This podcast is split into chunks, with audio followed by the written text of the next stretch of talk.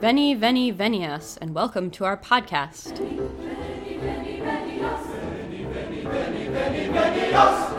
Good evening, and welcome to Ask a Medievalist. I'm Em, the Ask portion of our program, and joining me tonight, as always, is Dr. Jesse Noose. Hello. So tonight we're going to talk about uh, women artisans. I feel like artisan, artisanal is a word that gets thrown around a lot in modern culture. Yes. Um, often with relation to Cheese. people making or- things, cheese, bread, Yes. Beer, I suppose. coffee. Ooh, Maybe yes.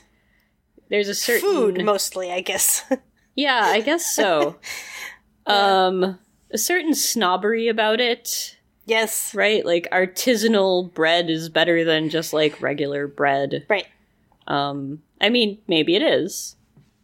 Uh, but the I mean, word depends. certainly has a certain Yes. weight to it. Um, Yeah. but back in the day, everything was basically artisanal in a sense Yep. because there were no industrial processes. Yes. exactly. And right, it's worth also pointing out that, of course, you know, your local bakery is artisanal, but they might not call themselves that or be thought of that way. Mm-hmm. You know, We have a great bakery right across the street that makes amazing chocolate chip cookies, but they aren't advertising themselves as artisanal cookies. Right. but they could be. Um, they could be. They are on some level. Yeah. I would definitely still be going over there and spending a lot of money on, you know, chocolate chip cookies, but, Yes. you know, that's just me. Yeah, no, absolutely. Um, yeah, this is of course the point: is that in the Middle Ages things were not industrialized. This is one of the things that divides our eras, of course. Um, it's harder to tell when the Middle Ages starts and ends. We've talked about that. It's kind of arbitrary. It's basically given a thousand years from 500 to 1500, but you know, it gets stretched on either side for sure. Um, but the Industrial Revolution It's a pretty good run. yeah, is a very sort of specific moment. Um, that being said, of course, things that lead up to it do start to happen towards the end of the Middle Ages. So if you think of something like printing, Yes, the uh, the advent of the printing press and the ability to sort of mass produce books was a major thing in in um, like the history of the church of education. Like it Yep. changes so many things. yes, because suddenly things are widely available, and of course, literacy, right? It drives up literacy. More people are more literate. Um, this is something we'll probably talk about in the future a little more. Ideas of literacy. But it's also worth pointing out literacy also depended on sort of geography a little bit. Um, so there are times and places when more people seem to have been literate. It could also, of course, depend on, you know, Scandinavia. Parts of Scandinavia, like Iceland to this day, are very, very, very literate. Um, Iceland, you know, everyone can read, and they have a big Scandinavia's like you. They have a big book ceremony on Christmas. That's not quite Oh. right. they have a big book sale thing that goes on in like December, Okay. and like famously, you know, it's like uh, Belgium and chocolate. Okay. I think. I think in Belgium they eat like something like five pounds or twenty pounds of chocolate per person or something like this per year. Anyway, yeah, something astronomical. But you know, if you've had Belgian chocolate in Belgium, You understand it. Definitely Yes. understand. Yes. So, um, yeah. So books, right? Especially like in Iceland, uh, books Mm-hmm. is kind of the the thing. Um, But Iceland is a country that is not especially like people aren't super spread out, I think. right. And like a lot of Scandinavia, people live sort of in the the southern part of it more, right? Yes, because that's because where you can't. you can see the sun at first. yes. So it's easier to maybe have teachers in, you know, in a smaller geographical area. Yeah. Well, it's also just, um, you know, it's a kind of, um, again, right? I mean, just sort of cultural literacy. Um, if there are not a lot of people, right? um, and writing is a very solid form of communication. You know, even in snow yeah. or sleet or whatever. Um, so yes, with very few people, yeah, very long winters, communication is difficult I mean, you know, the written, Yeah. it's sort of understandable why the written word. The other interesting thing, though, for example, is that, um, again, Iceland, more so, and it's worth pointing out, by the way, I say Scandinavia, but of course, like, Finland has its own language, right? Like, Right. Finno-Ugric is the only, I mean, Finnish is the only surviving, you know, language left from their, Do they still think it might be related to Hungarian? Have they dropped that theory? yeah, every now and then someone tries to connect them to other things, but it's, it's pretty much sort of still considered its own. Okay. you know, I mean, Finno Ugric, yes, is ultimately connected to other things somewhere, but given the way we usually look at language trees, it's pretty much on its own Okay. compared to other Scandinavian languages. But um, Iceland, you know, the, their language hasn't really changed enough mm-hmm. compared to, you know, English, of course, compared to Old English. Old English is in some ways closer to, I mean, it's a form of Old German, mm-hmm. right? It's very clearly German in a way that modern English is much less clearly German. it is when you really look at it, but it's sort of mm-hmm. harder to tell. So, um, You can basically, read Middle English with very little training, but you can't do that with Old English exactly. as a modern English speaker. Right. Um, whereas Iceland, Icelandic is um, basically more like Middle English. Old Icelandic Okay. to modern Icelandic is a little bit more like Middle English to modern English, which is to say, it has not, it's changed, but you know, you can still read it yeah. more or less. Um, and, you know, it's not to say that Middle English, like Chaucer, you know, you usually take a class in it. Um, but nonetheless, it is, yes, it is clearly the same language. Um, I remember seeing a movie in Swedish, I think, and feeling that it was almost basically in English that they were just pronouncing funny or something. yes. yeah. So anyway, so the history of books, the history of reading. Um, and one of the reasons I bring this up, of course, is because we don't think about this because of industrial stuff and printing. Um, although, of course, printing can be an art form. I mean, obviously, printmaking. But again, that's artisanal. You are carving blocks, you are setting things, you are engraving. You know, modern industrial printing, the printing press, how we get newspapers or how we used to get newspapers before we got them on our iPads, um, that is not considered an artisanal sort of craft. Right. It's typesetting or whatever. Yes, You know, exactly. Um, and you know, creating a font can be artisanal. I mean, so yes, there's still a lot of crafts connected to it. Um, but basically, of course, the reminder that bookmaking used to be absolutely a craft, and still is. I mean, if you people do still make books, and it's still a craft, right? Yeah. Um, and I can't remember if we've talked about it in this class. I love to teach um, this class, this podcast. I love when I teach class. Um, I have them. I didn't do it as much this year because it's harder to do over Zoom, but I might open with this. I think um, my first class after winter break. Um, but I have them take a sheet of paper and then we fold it in half, which for a folio, which is the biggest size, and then again, right, a quarto, and again an octavo. Um, and then you're supposed to staple it in the middle. Um, and then you number the pages in this very specific way. Um, and usually I have them actually open it back up before they fold it back down and staple it. But you open it up and you see how you wrote all the pages, so you actually see the layout. Mm-hmm. Right? The, and then you fold it back up and you staple it, and then you slit the pages, which is what you used to have Yeah. to do. Um, and then you have your book, right? And um, books now we number pages right one, two, three, four, all the way up. But it used to be um, a page was actually the whole sheet. Recto right, the whole and folio. verso. Yes, right, front and back. Yeah, exactly. Um, so that's what I have them do, and we sort of talk about it. We talk about size.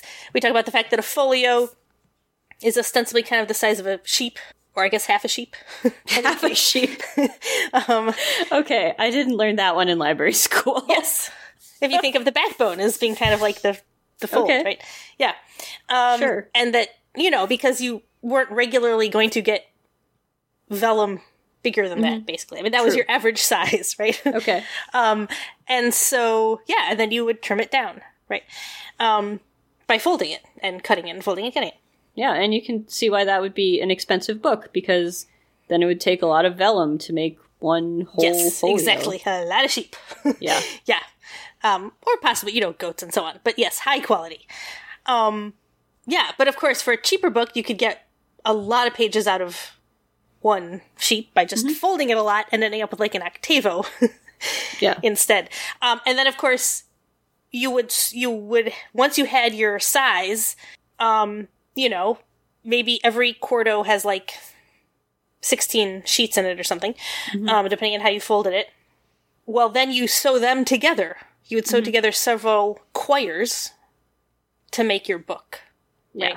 um, which is how you get collections of stuff, you know, because people would have their little sort of, you know, manuscript and they'd write in it, and then there'd be a bunch of them and they would just collect them together and sew them together and bind them into a book. Okay. Um, So, yeah, this is an important craft. And then, of course, you might have written on it before, you might, or you might bind everything into a big book and write in it afterwards if you know it's going to be a really important book, like a Psalter, right? Something religious, probably. Something where you also already know basically what's going in it. Yes, so you know how many pages just- you'll need. Yeah. Yeah. Yeah. Um, but binding, you know if a book was well made or if well restored, um, if when you open it, and in this case, I say book, but I should be saying manuscript because we are talking about vellum and sewn binding. Um, if when you open it, it, it stays open. Right? The bane of every modern paperback getting its spine broken. yes. Because now we just glue them together. Right? But when they're properly sewn, right, it's not supposed to be too tight. You open it to any page, it should just lay open. That you have it.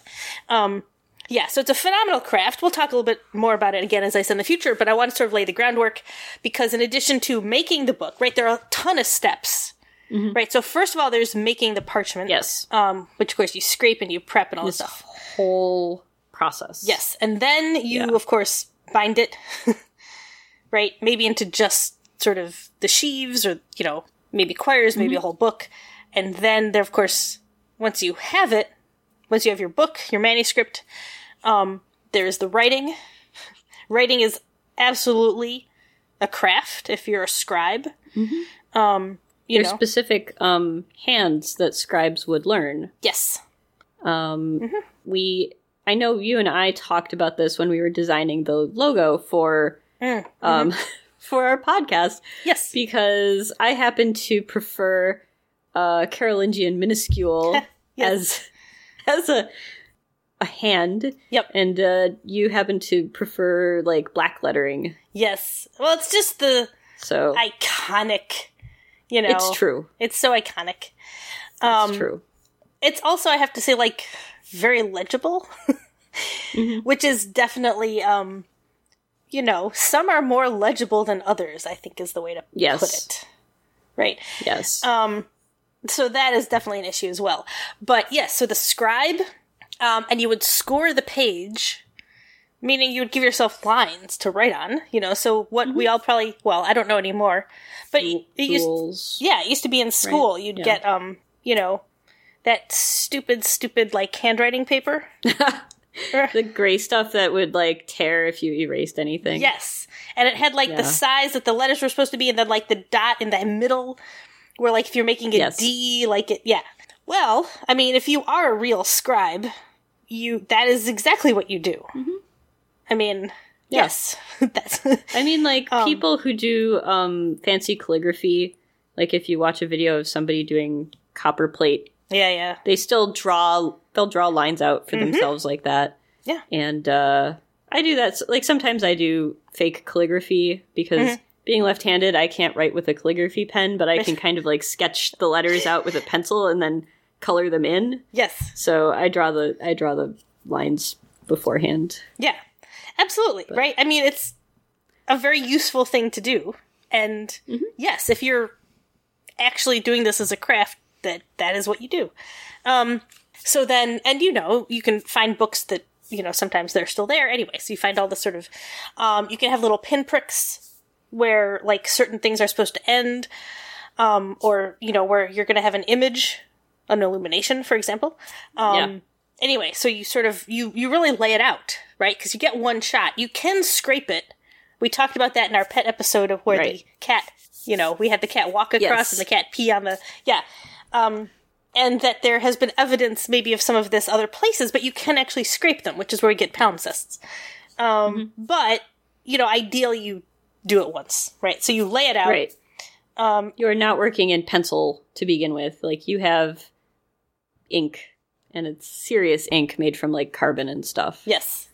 Um, So- you know, and it's actually, I mean, some illuminators and so on might sketch their illustrations for sure, right? And then you would fill them in because, of course, you know, like any, you know, some things never change. I mean, Yeah. um, but the other thing, of course, is that the scribe and the artist are probably two different people. Not always, but frequently, right? The person with the great handwriting is not the great artist yeah. um you know so you have one person who's doing the writing but then they're leaving space for their illuminator to make the initials for example um to make other images. You know there might be a whole page a page or a partial page or you know of course you leave margin. Am I remembering that the person who did the so I think it's called rubric rubrication, the red lettering in some of the texts was also somebody separate from the person who did black lettering.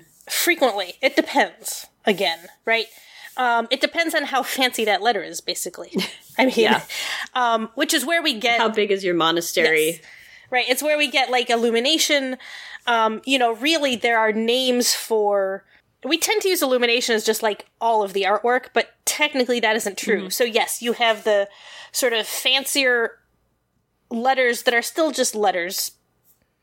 Then you have um things like sort of you know historiated initials which have like the people in them and stuff right where you get the whole Yeah. scenes right so you um you have ones that are just decorative you know there's a huge variety of stuff um The little snails in the margins. Yes. That's some separate or whatever sea monsters sometimes. yes all of these things you know dogs. yeah Yeah. absolutely dogs and rabbits you know hunting or being hunted or playing trumpets or sometimes you know grotesques with little animals with faces coming out their butts and stuff. Um sometimes things that are obscene.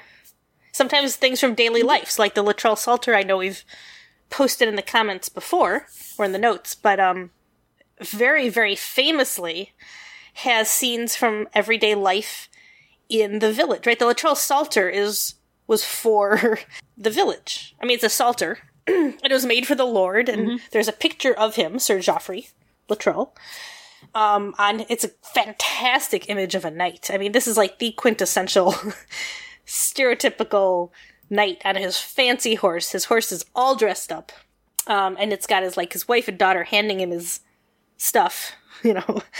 Um and he's got everything you know. He's got his arbor and his shield and his spear and all the stuff. Um and his horse has all the stuff.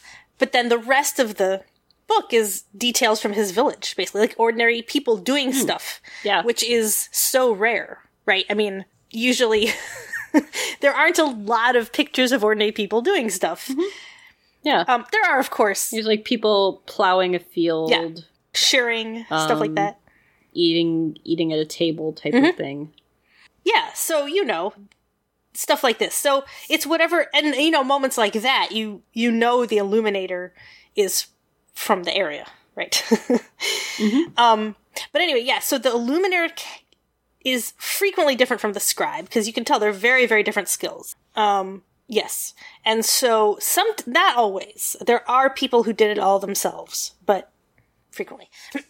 Um so uh, of course, so we have mentioned the Luttrell Psalter. There's some other, probably, well, I don't know, one of the more famous. We've mentioned um, the Hours of Catherine of Cleves, I know, on this show before because of the fantastic Hellmouths. Um, I don't know if we've mentioned the Hours, um, usually known as the Très Riches, the very rich hours, which tells you how fancy they are. um, and hours, by the way, it's prayers sort of for every moment of the day, right? These are liturgical hours, basically. So, um, over Yeah. the week. Um, yeah, but of Jean Duc de Berry. Uh, that's one of the most famous. The Limburg brothers made it. It's just astonishing. Um, so, you know, there are some really amazing examples that people can probably think of. Um, the Lindisfarne Gospel, right? Um, And of course, the assumption is that these are done by men. And of course, the answer is that they are not always done by men. and that is important. The ones I've just mentioned were, because we know who did them. Um, Okay. but, well, obviously, I mean, Limburg Brothers, who did the very rich, the, you know, very rich hours, um, the, yeah, Lindisfarne Gospel. But, you know, there, there are absolutely plenty of nuns um, and laywomen. I mean, there are lay people who did this as well. Um, so it's one of those things. The production of books was expensive and difficult. Monasteries and convents had scriptorium, scriptoria, but the scriptorium, yeah. right, was the place where you made books, basically. Um, certainly where you wrote in them, you know. So this is why we had again those cat moments, because this Yes. guy had started, you know, this page, left it open probably to dry. Um, overnight, the cat came and marked the page, shall we say? His territory. Uh, Yeah. And then, yes, and then he came in the next day and found it and was very annoyed. Um, And, you know, circled it and wrote this, you know, little note that curses the cat and says, this is purposely blank because, right? Uh, a- the cat peed on it and then other cats came. Yeah. Um, so, you know, this is a scriptorium. The other hand, of course, cats are in the scriptorium because they have to eat the mice, because otherwise the mice will absolutely eat the vellum. You know, mice eat paper. I mean, mice Right. wreak havoc in libraries. Um, and this is a very, Oh yeah. you know, manuscripts last forever. And I mean, they can, they can be burned. I mean, obviously, if they're burned too much, they, but there are manuscripts that have survived fire and burial and just so much stuff. Mice will destroy that thing, like, you know, Yeah. immediately. This is actually when I worked in the preservation department of the um, memorial library, which is one of the departments that's like way down in the basement. They mentioned that, like, when you think of an old book that you open and the pages kind of crumble into cornflakes, cornflakes being the technical librarian term. Yes. Um, really, that's like sort of a late 19th century, early 20th century thing where they were making cheap paper with a lot of acid in it. Yes. Um, and so it, it just crumbles like that. Like older books are really very sturdy. Yes.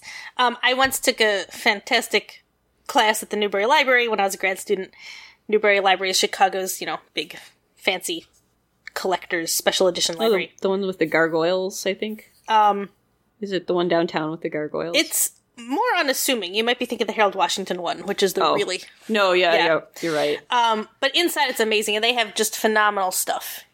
And um, the point, of course, of taking the class there is so you can actually have hands-on experience.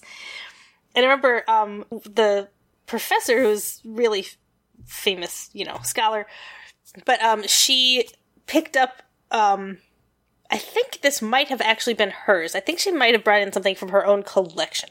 So this might not have belonged to the Newberry, but she definitely did this on purpose because um, uh, Paul Saenger, who was the longtime like librarian or the medievalist at the Newberry, who was brilliant, who actually has a very very famous article about silent reading and sort of the Middle Ages kind of invented what we now think of as silent reading, reading to yourself. Because of course you read out loud. You know, books were so expensive. There was one copy and you read Right. it aloud, right? Um, so the whole idea of um, This is also when people started to change over um, from reading sort of intensively one book to reading sort of extensively, like lots of books. yes. Yeah. So, well, also just the idea of like sort of private books that you could afford to have your own sort of like book of hours. Um, and so then that you, you would have yours in private devotion. But even then, you know, private devotion in your chapel, you can pray aloud. People absolutely do pray aloud, right? So, um, the idea of sort of silent reading, why does it come up? Um, you know, how does it sort of work? How does it happen? Anyway, so this sort of very famous, um, wonderful article. Um, anyway, and so he was there, and Sandra Hindman, who was the professor, was there, and um, she was talking exactly about this fact, right?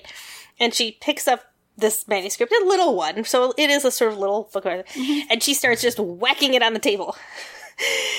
um, and she was like, "See, they're very sturdy. They're very sturdy. It's total, you know." And you you just see his face, Yeah. um, and I think that is the moment at which I'm pretty sure she told him that that was her copy of something. I'm not entirely sure if it was. She had brought a book of hers, but anyway, the point is, um, yes, that like on some level, you do wear gloves. Like all of these things are true. They are fragile in a lot of ways, but they are also not fragile in a lot of ways because they are so well made. Um, yeah. right. So I know some nowadays some archives they don't always require wearing of gloves. I think it's a complicated issue Yes. nowadays because gloves make you more clumsy. Yes. It depends a lot on what they don't want you to touch. right? Yeah. Because the vellum, you know, it's parchment, we're parchment, right? But it's more mm-hmm. about the ink and so on. Again, if the ink is really, depending on what it's made of, it doesn't necessarily matter. You can have tons of grubby hands all over it, but of course you're touching it at the edges anyway. Presumably. I mean, you're mm-hmm. not getting your fingers all over it. Um, yeah.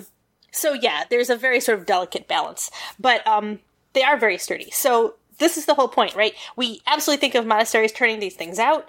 Um, I think it's a surprise to find out that lay people absolutely could be part of this. But of course, as the Middle Ages goes on, as you get things like silent reading, you get that because books are more available. You've wealthy merchant classes buying these things. They are literate, right? They're absolutely learning to read. They're not going into the church. Um, you have women who can read. They have to be able to run the households, run the estates, right? They can read and do math and all of these things. Yes. Um, Yeah.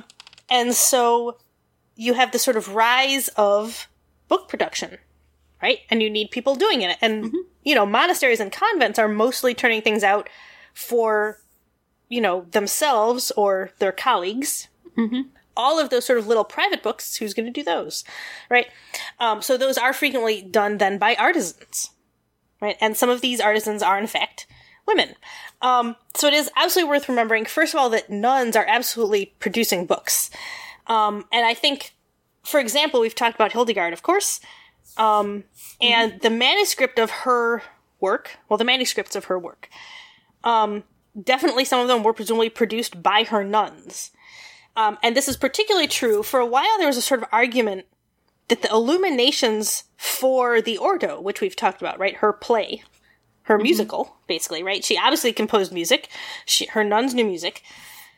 Um, there's a sort of argument that she might have been the one to actually sort of illuminate the book. And it, it's not clear necessarily that that is true, but it was presumably done under her supervision, right? That these do make the characters, right? The virtues look the way she wanted them to look.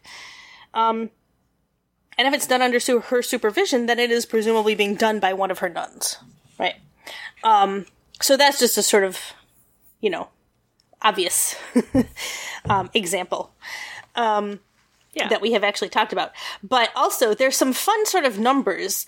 Um, there's someone who has been cited a lot, a talk he gave that is unpublished.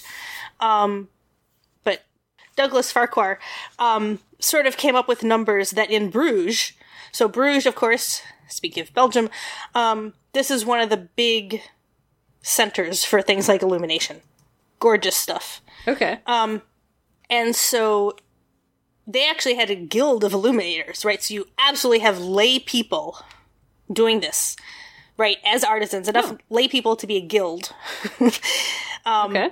Which again, you know, becomes common as you sort of move through Europe in the 13 and 1400s. So at this point, you know, um, and by the middle of the 1400s, um, the illuminators, the number of women in the guild of illuminators, um, increases from 12% to 25%.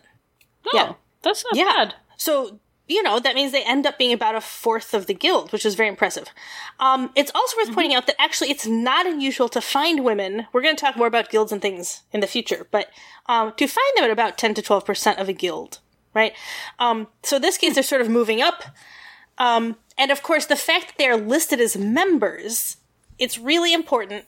Um, membership for women in guilds is difficult because um, or it's difficult to sort of assess, right? Because frequently women are working in a craft as artisans at a level where they're very highly trained, but if they're working for their father or their husband, or their brother, or their son, um, they might not be listed. Right? Okay. So they might be working at that level, but they might not be listed as a guild member, obviously, right? So for women to be listed as a guild member, first of all, you sort of assume that behind the women who are actually listed, there are definitely more women who are not listed. Um, and that can also depend on the city. So some some cities, um, women were are much. I mean, generally speaking, women are more likely to be listed if they're, for example, widows, right? So now they've taken over the business. You have to list them, right? Because that's them. sure. Um, and then there are cases where married women are listed, right? But it's, you know, so there, you definitely have a sense that there probably are more women working, definitely more women working in the craft that are listed in the guilds. Um, that for women to get into the guild is already a sort of, um, extra step in a lot of ways. Um, so the illuminators, you know, here, there are probably more of them, basically. Okay. Um, there's also just to sort of say about um, you know scriptoria st catherine's convent in nuremberg which was a dominican convent um, it had a very famous scriptorium that was run by the nuns and in this case we actually have their some of their names so in the middle to end of the 1400s um, there's a scribe um, margarita uh, active around 1430 to 1489 okay. and Margarita Kartäuserin. And she she was the scribe. And about ten years later, um, an illuminator came, um, Barbara, uh, Barbara Okay. Gewicht um, and she she's there the, the same amount of time, um, you know, 1440 to 1491 or so. Um, and she's so she's the illuminator, and the two absolutely collaborated. Um, and their style actually became sort of really popular um, to a, the point that apparently one of their manuscripts during their lifetime, right, um, sold for what at the time would have been sort of double the cost of a townhouse. Wow. Yeah. Um, so, I mean, they are producing the kind of high quality manuscript, right? Like all these sort of other hours that we've talked about or psalters we've talked about. They're producing that level of quality and selling it for that amount of money, right? In the 1400s, Yeah. um, as a sort of partnership, you know. Um, yeah, Dominican nuns. So, you know, so they do reach that level of fame. Um, and there's, you know, so there are a number of scriptoria like that in convents where you absolutely have women who are very active. Um, and then lay women. So remember, you know, in Bruges, you have this example. You absolutely do have lay women who are illuminating.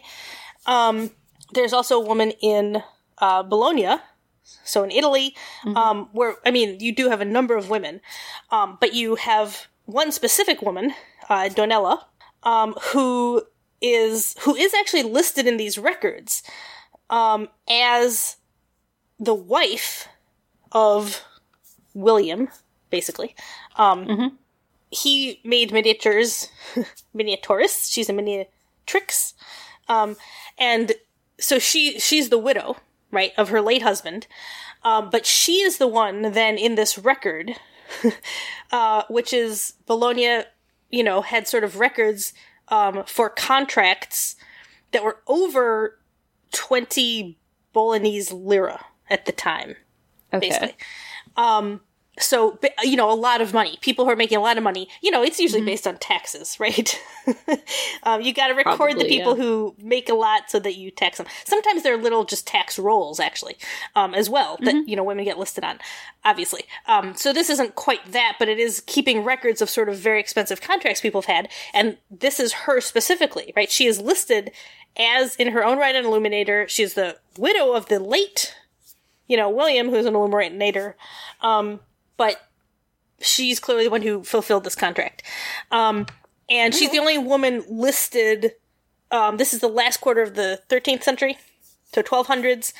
Um, by sort of the middle or end of the next century, you do get more women mentioned. But of course, again, there could be, uh, there probably are other women working. They're just not making this level of money Okay. Yeah. right? So this is a case in which clearly a woman took over from her husband, or I mean, she was presumably working with him. That's the thing, right? You have all these partnerships. She's working with him. Um, and then she gets the business when he dies. Now it's just her, but obviously her quality was just as high. Right. Yeah. You know, and who knows? Maybe she was the quality all along. Like, there's no way of knowing exactly. Um, these things happen. But yeah, so she's a great example of a laywoman, um, in this case in Italy, right? Um, there's some other fun things. So there's um, uh, a woman um, who created a book. Um, in this case, she herself she signed it. Um, so this is Frankfurt, the second half of the 12th century. Um, so this is early, early, right? Mm-hmm. Eleven late 1100s. It's a book of homilies, um, and we get a self portrait as well.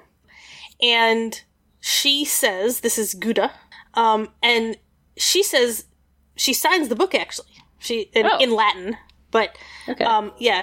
So she says, um, Guda, a sinful woman, right, um, wrote and painted this book. So she actually is, you know, stating here that she did both, which Nice. remember I said was unusual. Um, but in fact, there you are. Yeah.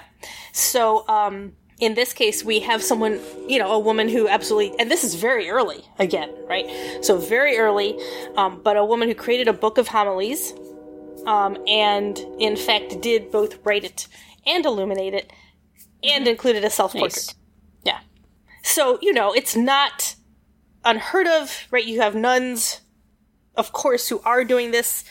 Um, even then, you know, as with monks, usually one person is the scribe, one person is the illuminator, but that isn't always the case.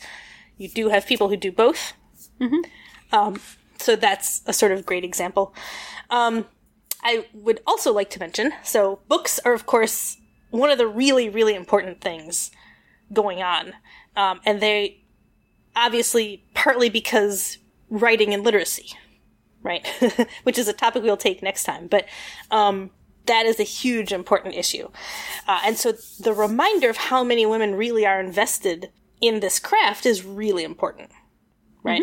Because, you know, to this day, um, the word author, of course, comes from the word authority. Um, and it's, you know, we're just so used to assuming. Um, I think I'm going to return to the Virginia Woolf quote, right? That um, Anonymous was a woman. Yes. Yeah. Um, because there's a lot of truth to it, right? Um, And in a lot of ways, you know, if we didn't have these women's names, we would think these were made by men, right? Um, if we didn't have proof, of course, we know that convents did have scriptoria, but if we didn't sort of have the proof, you know, people would still kind of look down on it, you know? Um, and that also brings us back to the fact that clearly some of these women were influential. Their styles were influential, right? Um, and yet there also becomes this weird thing that sometimes, you know, um, there's actually, I think, a little, a toast article, blog piece on this. Oh, the toast. Yes, that sort of, um, and I, I love it a lot. I sort of point it out to students sometimes because it, it points out something that is, of course, a huge point. That is, um, sometimes you get something that's absolutely made by a woman, and you're like, oh my gosh, that thing is amazing and gorgeous. Um, and then people are like, how did they do that? Right? And you're like, well, you know, the same as the men did. I mean, yes, some people are really incredible at what they do, but it's not really more amazing than a woman can do it. You know, if a woman's a nun or even a laywoman with this level of, you know, craftsmanship, she's obviously got some privilege. You know, it might be sort of impressive that she managed to break through, it's not impressive that she has that level of artistry, because why not, right? Right. Um, and then the flip side, of course, is that people will see something that's like not as well made, and they're like, "Oh, maybe this was made by a woman," and you're like, "No, men can make stupid, terrible stuff as well. Come on." Yeah. Anyway, so that's a sort of added issue to this, you know, the anonymous and proof, right, that women made things.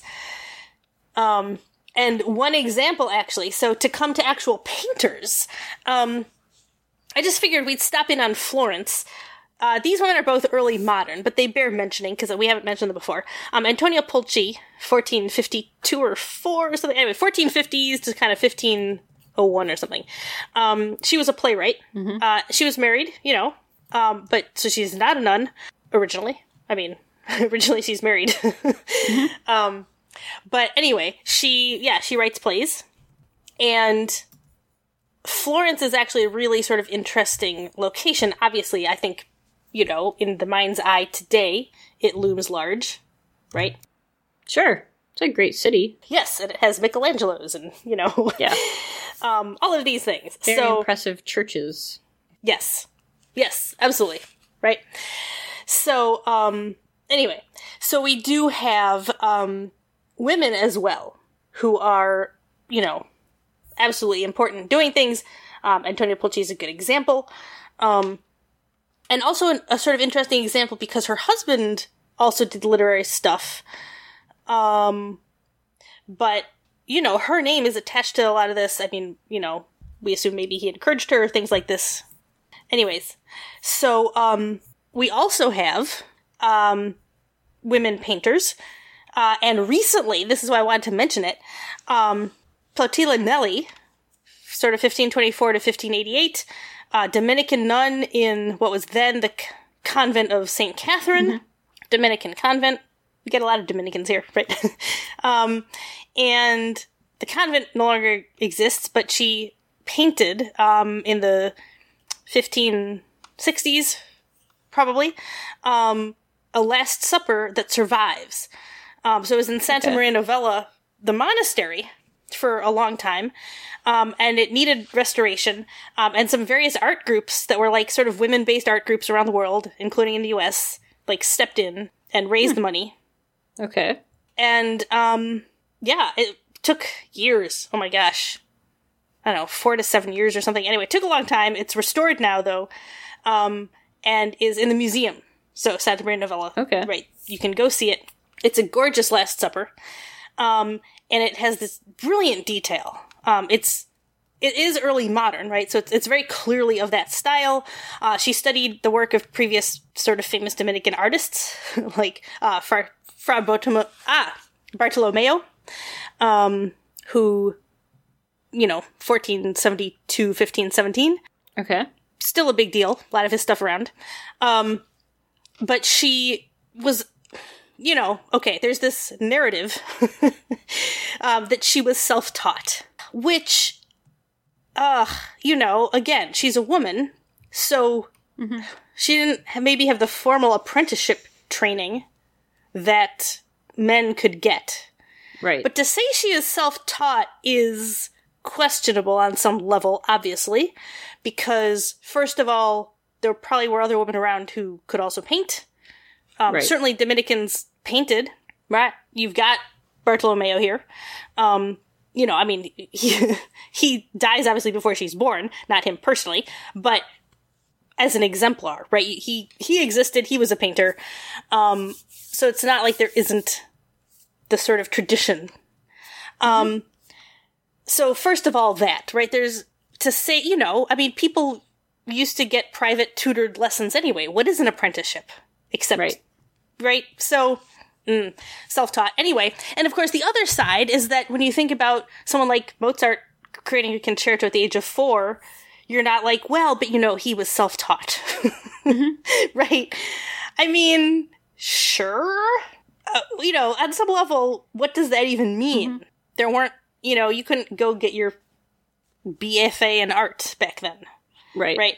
So it is one of those things, right? This sort of way of looking down on her a little bit, even though her work is fantastic. If you just saw that hanging up somewhere, you'd probably assume that some random guy had painted it.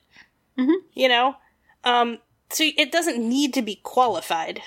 Anyway, um, so this is one of the annoying things, of course, about pointing out what women have done in the past. Um, because there are also some really interesting things about it. Uh, the level of detail is really impressive. Um, so you get like the creased um, tablecloth, Yes. like you can see the creases where it's been folded, um, and the patterns on the pottery, which you know a lot of this stuff presumably matches her own experience, right? Um, so there's something really impressive about about this work. Anyway, um, yeah, and now you can go see it. Um, so there is this sort of element, right? There absolutely are women out doing things that you can see today. um, and some of the other things, of course, that exist we're obviously covering a lot of the religious artisan side of things because textiles is a whole conversation that we will get into. But um, windows. Mm-hmm. All right. this is kind of the, the final part of what you get in a church, right? You get the books. Like stained glass windows. Yes. Yeah. Exactly. Okay. Um, so yeah, you get the the books, you get the frescoes or the paintings, right, and you get the stained glass. Yeah. Um, so again, right, um, the assumption that it's usually men, um, and again, of course, it's harder to trace the women because usually they are in partnership, sort of with their husbands or whoever. Um, but there are women. Um, so there is an article um, by Lillich and Gothic Glazers. Okay. Um, Gothic, of course, here referring to the medieval period, right? the High Middle Ages, and not the modern literary genre based on the fact that all that stuff was falling apart. right. Yes. So, um, Or the people who hang around the mall wearing black lipstick. yes, Also- who then took it even further from yes, Yes. from that. Um, yeah.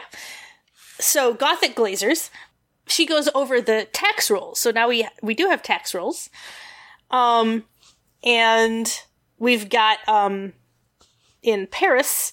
There are a few interesting sort of things about windows generally because people, you know, paid for them usually, right?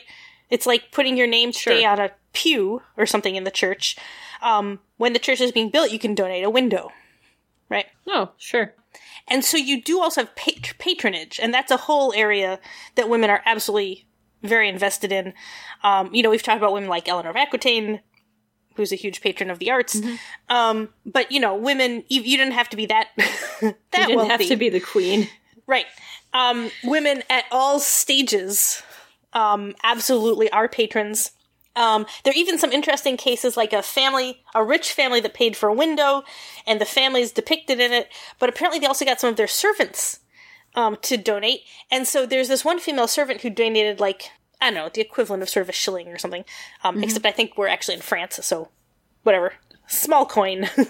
um, Centime. and yes, I don't know. something What, yeah, a couple centimes. And she um and it's recorded right? They recorded all the people who donated to this window. And so she's not depicted in it but she's f- for posterity in the records of having helped donate Oh, for this window Nice. right? Um so you know and there are absolutely cases of women um who were widows donating. Um and there's an interesting case of um women who donated for a window where they wanted women in the window right you got to sort of pick your scene Yeah. so you could pick female saints or whoever.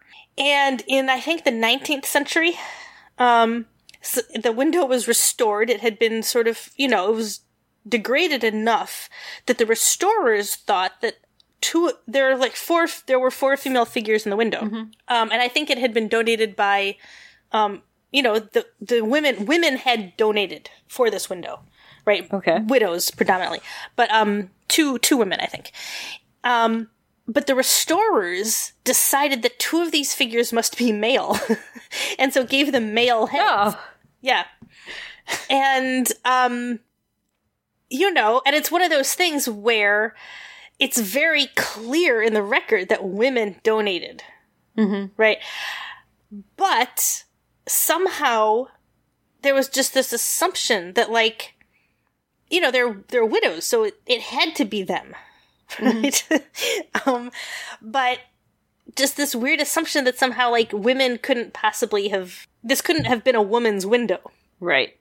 right so you, you had to have some male figures in there yeah um which is weird and bizarre and you know but happens um anyway so there are things like that um that being said um there's also a fun report um documented from sort of the early 1200s that says the prostitutes of Paris wanted to donate a window to Notre Dame, uh, but the, the bishop had to decline um, because he otherwise he would have had to receive the money in secret. But you know he couldn't really put up a window without saying who paid for it. um, and the problem is that like accepting their money It's good PR. right? Yes. Accepting their money might have like, you know, given approval for their way of life, basically. He he couldn't be seen to do that. Um but but there are women who did actually who were glazers basically um, and so the 1296 tax rules for paris here um, we've got a woman named i mean most of the women are named jeanne so anyway but Okay. there is a woman named jeanne and she's actually making a lot of money because she's apparently selling glass vessels so she she's not making the fancy glass or as far as we know i mean this is at least how she's making her business because most glazers you had to have a side business because the time and effort it took you to make a sort of stained glass window high quality Sure. you know you weren't getting paid enough to live right um They're not putting up that many churches in any given year. Right. Yeah. yes um and so um but she's selling glass vessels probably to apothecaries Okay. right if you think you know like chemists today you have to have glass right for all sorts of reasons Sure.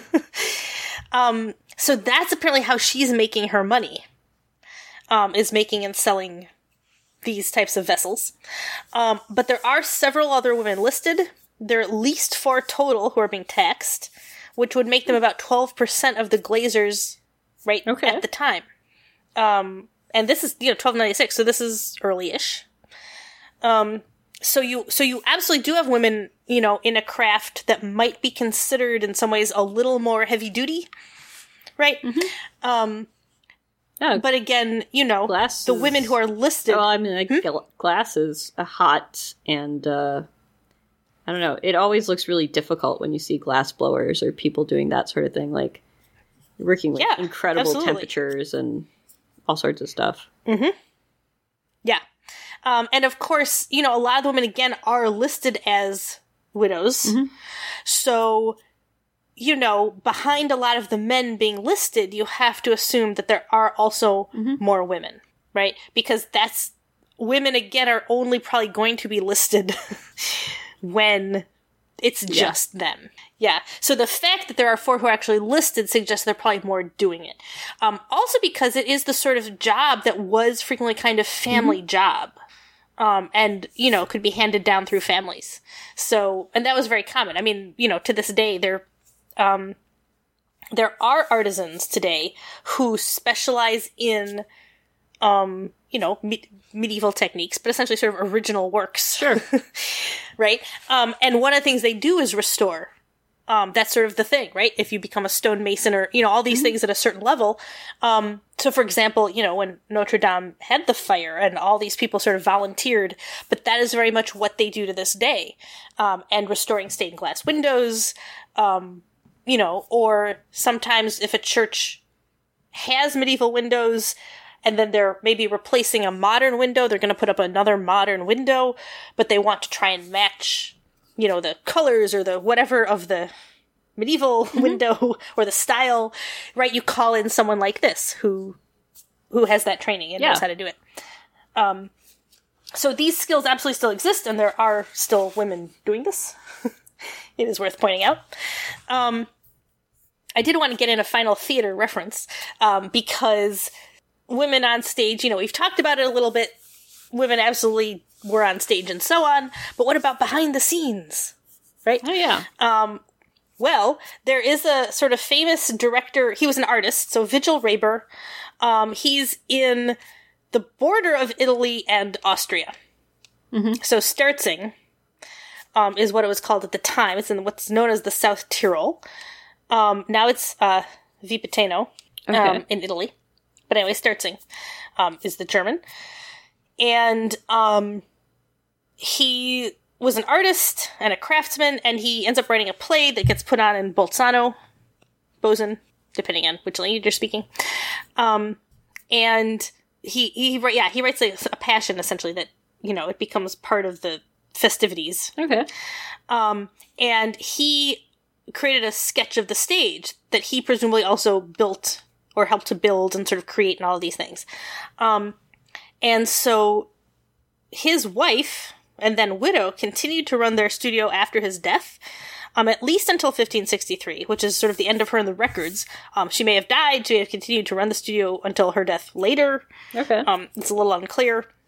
Um, but yeah, she she so she was clearly also part of the partnership, um, and probably helped out you know, in building the sets and the stage and everything for the play. um, it's just that, you know, her name doesn't appear as much until after his death when she takes over. Right. Um, so that's one of those sort of reminders that there are absolutely women sort of behind the scenes, uh, which has always been one of the big discussions about the plays in England. That for the big guild plays, um, women didn't necessarily act in them. But the question was always sort of to what extent were women in the guilds? Were they behind the scenes? Are they sponsoring things? Um, and the answer is yes, they are sponsoring things, but also they are in the guilds. Oh, You know, a few, not a lot, but yes, they absolutely are. Right. Um, so again, you absolutely do have women sort of um, behind the scenes doing a lot of this stuff. Um, yeah, so we will talk more about guilds and particularly textiles, which is the thing that women are dominate in a lot of cases. yes, Yes, we can talk more about that next time. cool. Um, but yeah, I just you know, women are doing a lot of stuff, um, and this actually even includes certain things like blacksmithing and, um, Mm-hmm. you know, that's the big one I guess that comes to mind when we're thinking of like what what is it that women might not be doing? right.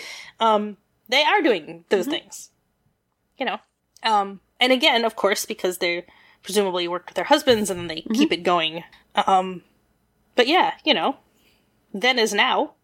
There, I mean, there are women blacksmiths now as well, right? Yeah. Um, so it's it's not that women can't, but yeah, um, you know, and yes, they're they're usually a very small percentage of the guilds, but I mean of certain guilds, of guilds like that, where we sort of Well, um, assume that there aren't as many of them, but they are absolutely there. right. I mean, like considering that um, the popular uh, story feels like mm, people believe that women didn't really work outside the home until like 1940 or something. yes, even right. even having like 12% of your guild or whatever being women feels very impressive. Yes. yeah. Well, and actually, yeah. And like there's certainly like male dominated professions today where if they had like 12% women they, they would be like, "Wow, we're really we're making it." Yeah. Yep. No, that's absolutely true. And this is actually, I talk about this a lot. Usually, when I teach this stuff in class, I bring in the statistics of certain professions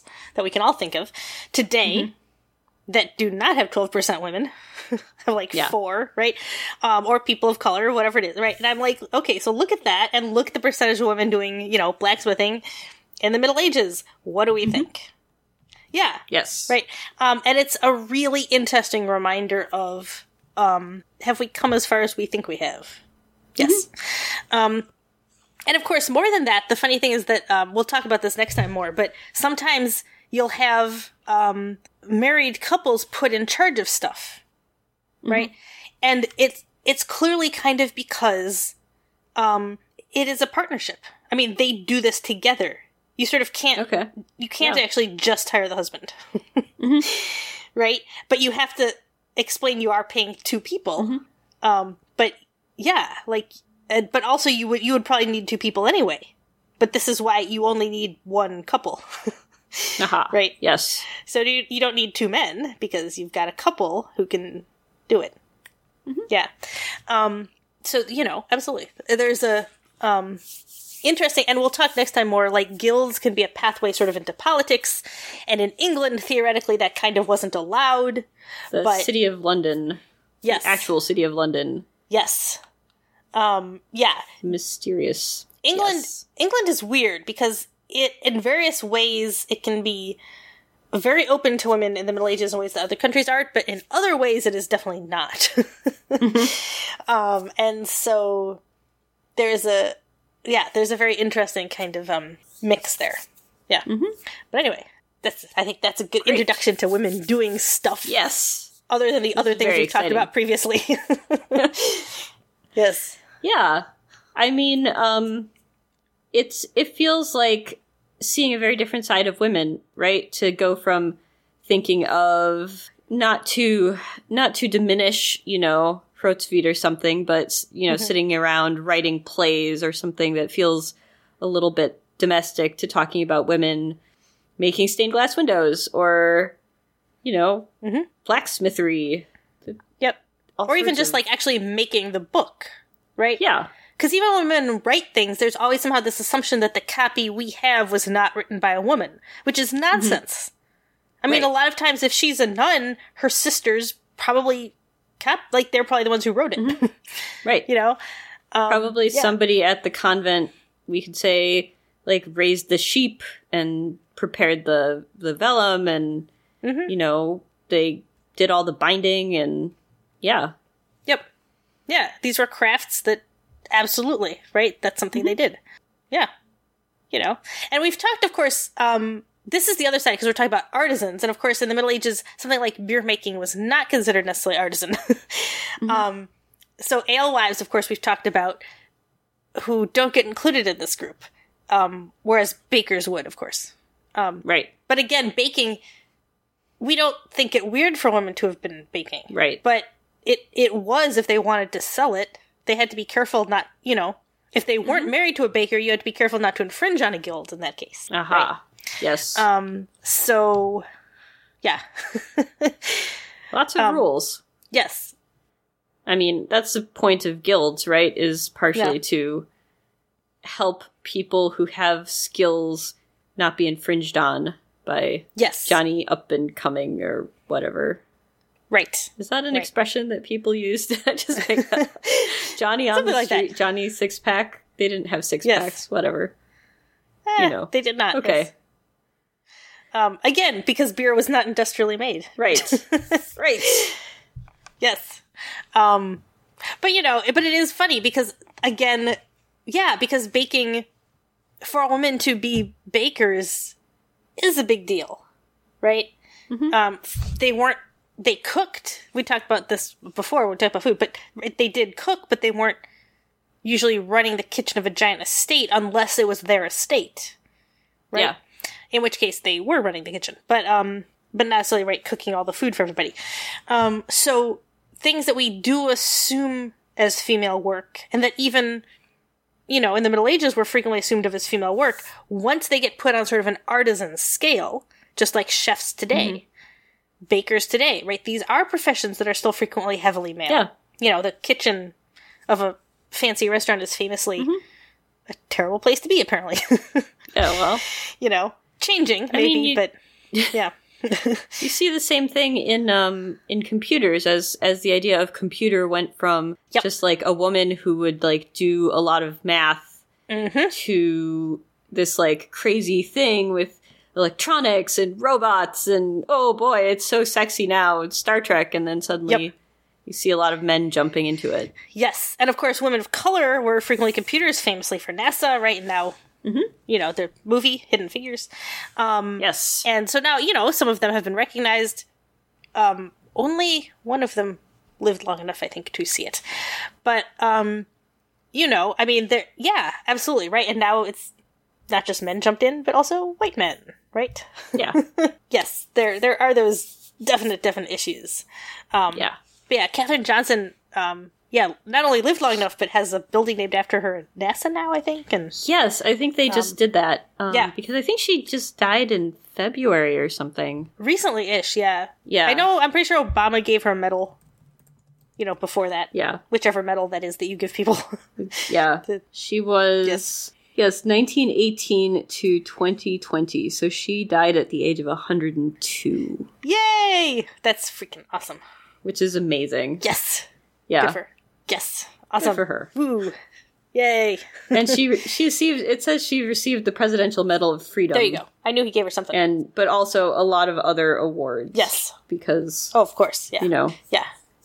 Um but yeah, absolutely. Right. It's um, you know, we haven't jumped really as much back into medicine since we talked about, you know, the plague really in our first episode. Although um Right. actually the the laywoman we mentioned from Italy, um, Donella il- may have illustrated medical manuscripts. Um and Hildegard, you know, had a whole medical um sort of manuscript. So um but yes, you know, as the as medical doctors became um we talked about this a little bit when we talked about characters, what's sort of the difference between right uh, the doctor who is actually the professor character and il medico who is the medical doctor right or the doctor of the plague yes. um yeah as the as the medical profession this took a long time. Again, this is modern, right? As they slowly became professionalized, women get shoved out, right? So midwives, um, you know, suddenly obstetricians are all male, right? Yeah. Um, Although nowadays I think that's swung yes. back. There's a lot more The more past 20, 30 years. a Yeah. lot more um, women doing obstetrics Yes, these days. as there should be. Yes.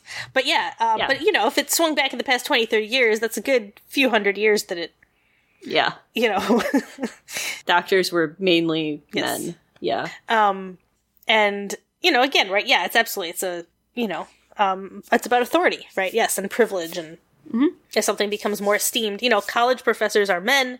Not always, of course, but here we are. But I mean, yes, college professors are men, whereas K to twelve are women, right? Right. I'm sure that in medicine, especially, there's an aspect of, um, you know, I, I had heard that there's less likely to be women painters who paint figures as opposed to like painting still lifes because it was considered inappropriate to like do nude drawings Mm. of men. Right. And if you're talking about entering a profession where you would be learning how to dissect probably male corpses, um, Mhm. I could see people being, you know, that's not appropriate for young ladies to uh, partake of. Yes, there is a lot of this, of course, right? um, It's a it's a big subject. I, I'm gonna guess. yes.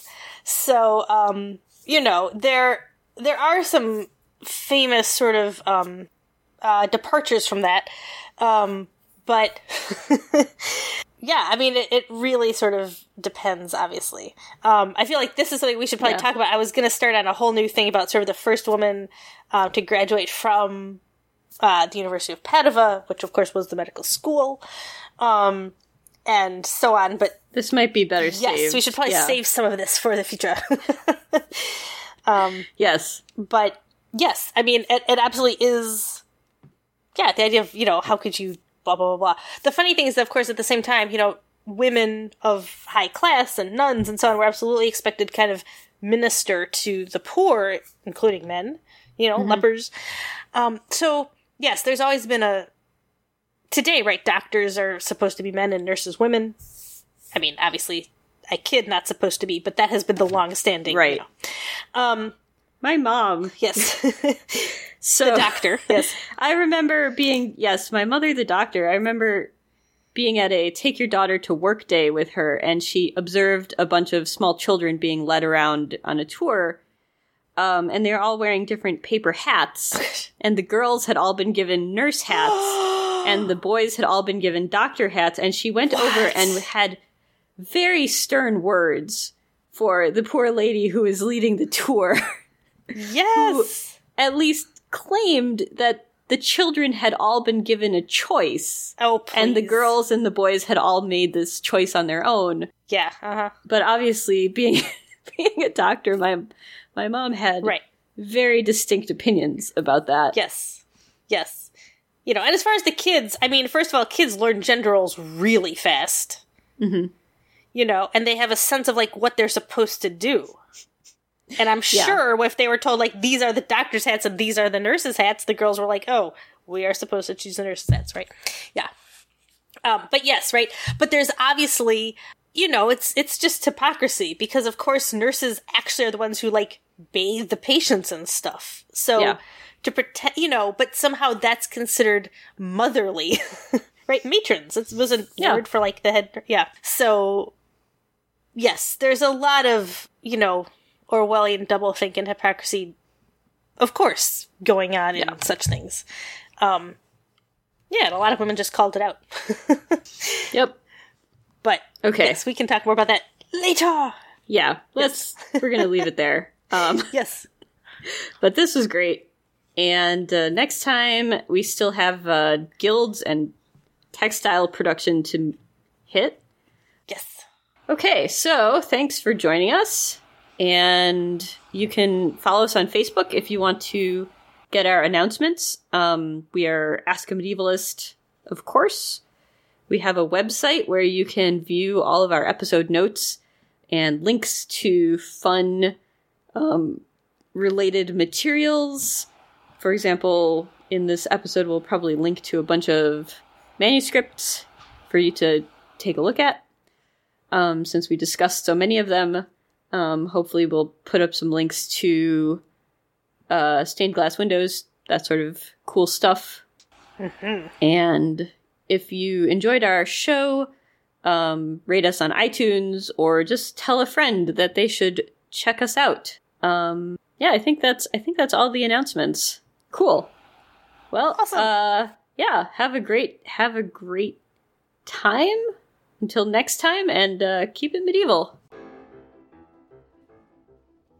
Ask a Medievalist is a production of This Can't Be That Hard Studios and is not endorsed, acknowledged, or condoned by Virginia Commonwealth University or any of its constituent departments. Our theme music is Veni Veni Venias from Carmina Burana by Carl Orff, performed by the MIT Concert Choir and licensed under a Creative Commons Attributional Non Commercial License version 3.0. If you enjoyed our podcast, please rate us and leave a review on Apple Podcasts or wherever you get your podcasts. Also, why not tell a friend? For more on today's topic, including sources, annotations, and corrections, visit our website at www.askamedievalist.com. And if you have questions, feel free to drop us an email at questions at askamedievalist.com.